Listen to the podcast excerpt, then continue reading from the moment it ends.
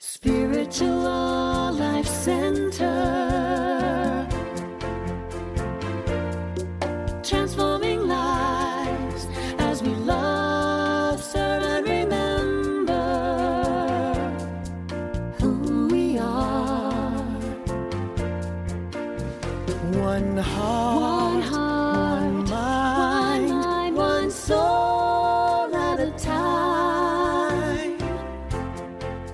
greet you in the name of all that is good, all that is sacred, and in the warm and loving energy of this community, Spiritual Life Center. If you're joining us for the first time, we especially want to welcome you because we know that you are not here by accident. You're here by divine appointment. Thank you for joining us on your unique path today, and we hope you enjoy this special message from this past Sunday's service.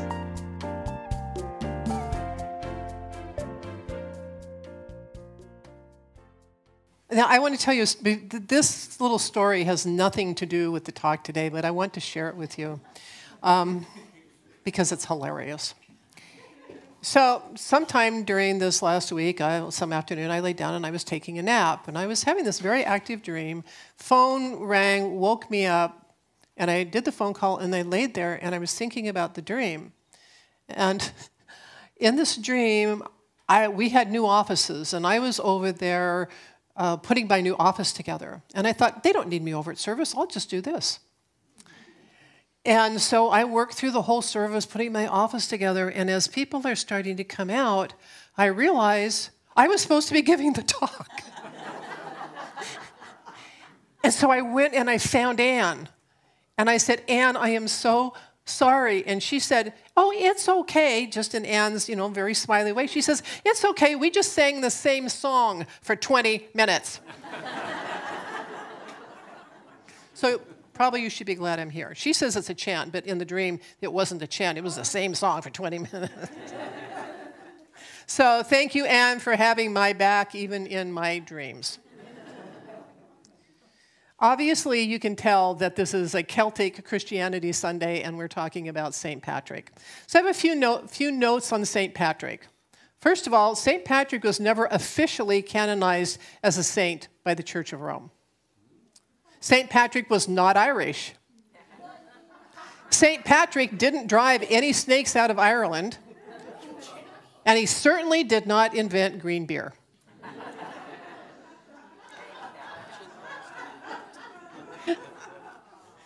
So, what else is there?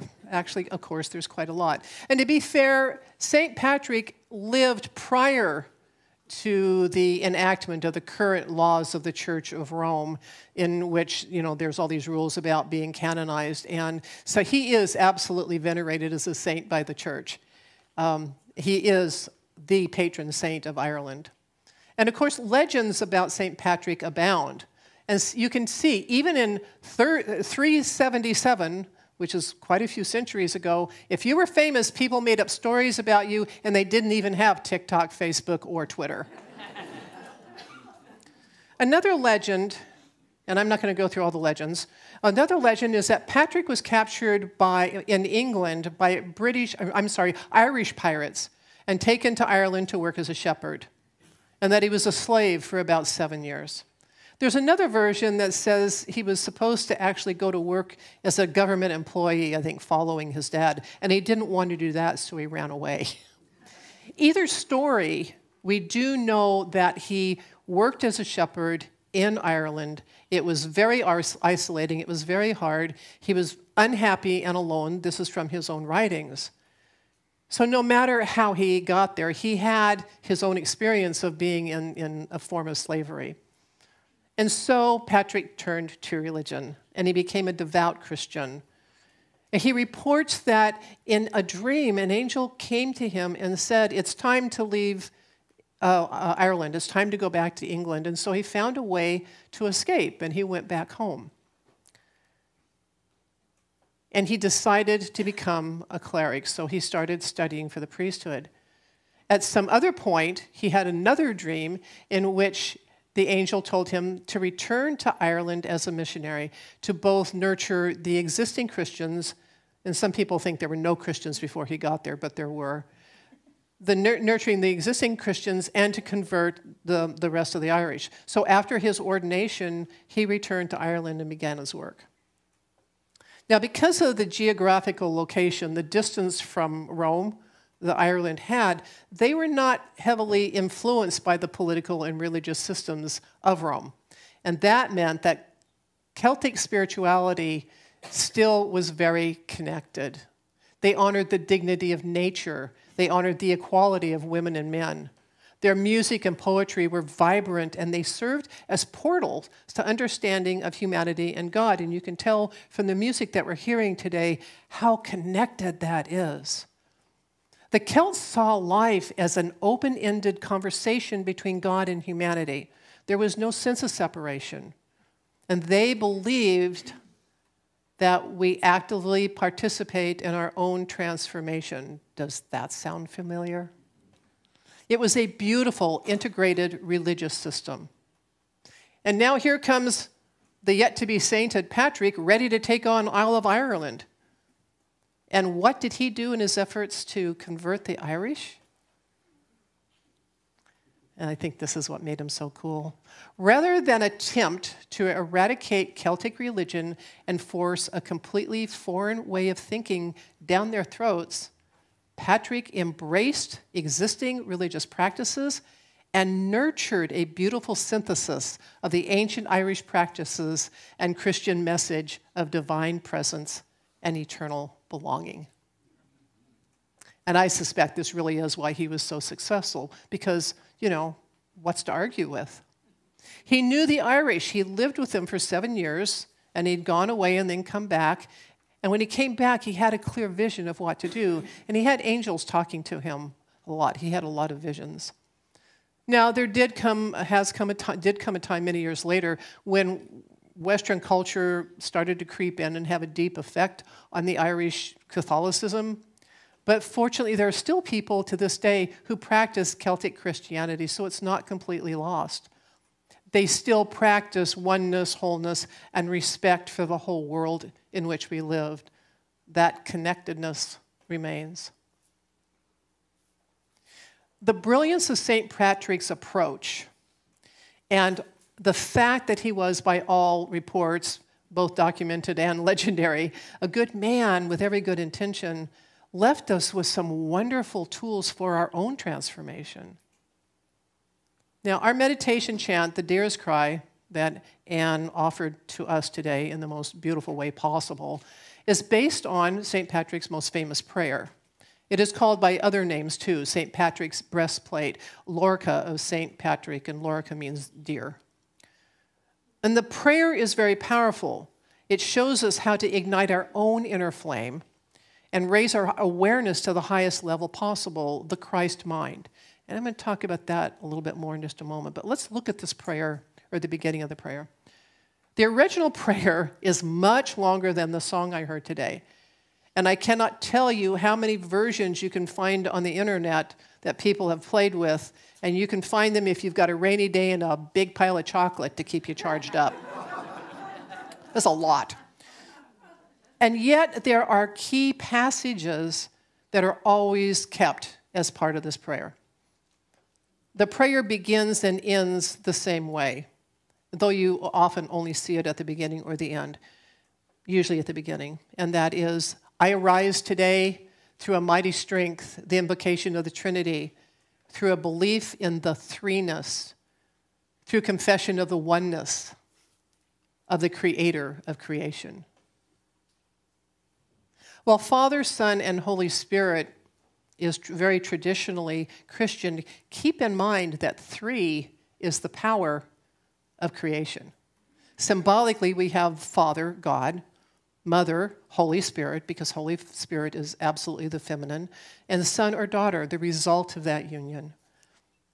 Creativity is the bringing together of elements to manifest a third component, and it is here in this union that we are all one.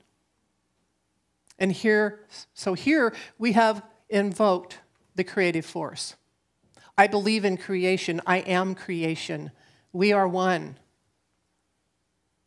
Next comes a strong affirmation to turn our minds to oneness. This is not a prayer asking for an outside God to take care of us. If you really listen to the words and pay attention, it's clear that all these things that are mentioned are attributes or powers that reside within us already. We are simply invoking our awareness of our own power. And so that's what these stanzas are. I arise today through the strength of heaven, light of the sun, splendor of fire, speed of lightning, swiftness of the wind, depth of the sea, stability of the earth, firmness of the rock. I arise today through God's strength to pilot me, God's might to uphold me, God's wisdom to guide me, God's eye to look before me, God's ear to hear me, God's word to speak for me, God's hand to guard me, God's hand, God's way to lie before me, God's shield to protect me, God's host to save me from snares of the devil, from temptations of vices, from everyone who desires me ill, afar and anear, alone earn multitudes. You're declaring your own power. And of course, then we come to the most familiar and well used portion of the prayer Christ with me, Christ before me, Christ behind me, Christ in me, Christ beneath me, Christ above me, Christ on my right, Christ on my left. When I lie down, Christ when I lie down, Christ when I sit down, Christ in the heart of every man who thinks of me, Christ in the ma- mouth of everyone who speaks of me, Christ in the eye that sees me, Christ in the ear that hears me. Now, there are a lot more stanzas, but these are the ones that really are the most useful to us. And please remember that when we say this prayer, we're invoking the Holy Christ presence. We are not worshiping Jesus. We're not giving up our power to someone else. We're agreeing to participate in holy intention. Charles Fillmore taught a lot about the Christ. One of the things he said is it is the incarnating principle, the perfect word or idea of God, which unfolds with each of us as we evolve and transform. He said Christ is the divine human and abides in each of us as our potential perfection. Christ mind is the embodiment of divine ideas. And I might mention that Fillmore, in his book, The Revealing Word, has 13 separate notations for Christ, and I'm not going to go into all of those here. the Christ mind then rests as potential within each one of us. It has nothing to do with worshiping another person. Jesus attained the Christ mind, and his teachings are a blueprint for attaining that same consciousness. You know, he said, what, whatever works I do, so shall you do also. Christness is a consciousness. And I don't use the word level because consciousness cannot be quantified. Consciousness is a spectrum ranging from the lowest vibration to the highest. And we all experience this in our daily lives. Sometimes we're on it, feeling in the connection, aware, tuned in, other days, we lose our keys, trip over our kid's bicycle, and are late for work. Or, if you're older, you spend two hours looking for your glasses that were up here the whole time. Because we live in this energetic spectrum, nothing is ever lost. We may move away from the higher vibration, but it is always still there and we can move toward it whenever our awareness calls us to. As we travel back and forth across our energetic spectrum, we learn that nothing is lost. And we start to become aware and more secure in our awareness of the Christ energy. It is then that we begin to find our equilibrium or our balance. Now, finding balance is actually more important than trying to live, always live on the high end of the spectrum, because it allows for the synthesis of natural and spiritual life. We become more integrated. We're not really meant to be here all out in uh, woo woo land all the time. We are meant to engage in this life. When we are in balance, those days of losing the keys or glasses become fewer and farther between. And when they do happen, we're less likely to be thrown into a tizzy or even beat ourselves up about it. Will we ever find perfect balance and stay there? No. That won't happen because honestly, that would be stagnation. Okay, here I am. What's next? We are meant to move and grow and flow with life. Your active relationship with the Christ presence is really an active relationship with your highest self. And this prayer invokes the Christ mind in each of us. This is what St. Patrick is teaching. Because he is another example of how to expand our consciousness. In one way or another, Patrick was a slave. And he first freed his mind by embracing Christ's presence. And then he rose to the light himself while in dire circumstances. St. Patrick experienced a transformation.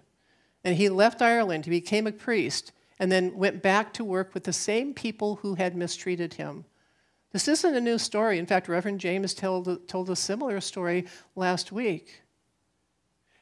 With each story, though, the story of someone rising to new levels of consciousness, we can see the possibilities and we begin to believe in them for ourselves. St. Patrick gave us a beautiful tool to use this prayer, his breastplate. And now you might be thinking, that's a complicated prayer. There's a lot going on there. And I agree with you. There's no way you're going to just like memorize that and go walk out there and use it. So I'm going to give you a simpler version to help get you started.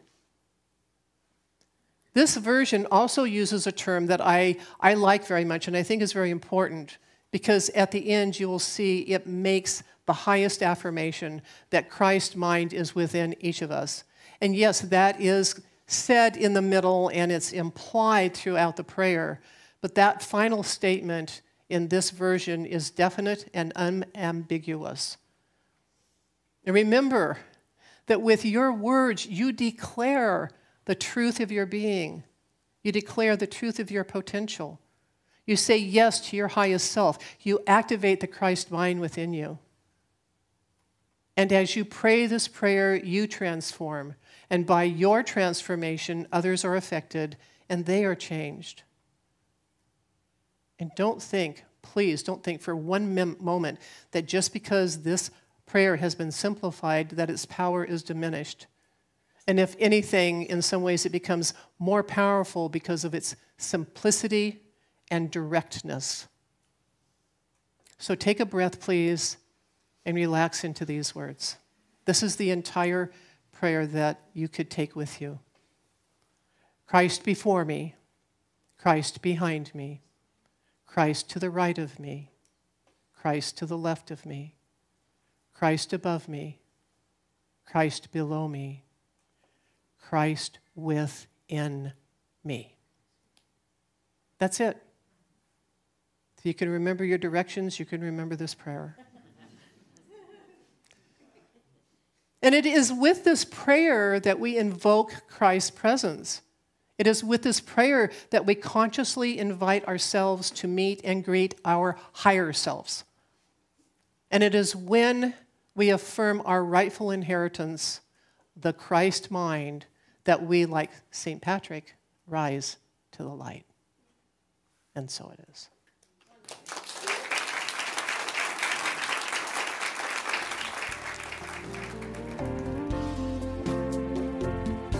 We are grateful for the opportunity to share with you today and hope you've taken something from this Sunday's message.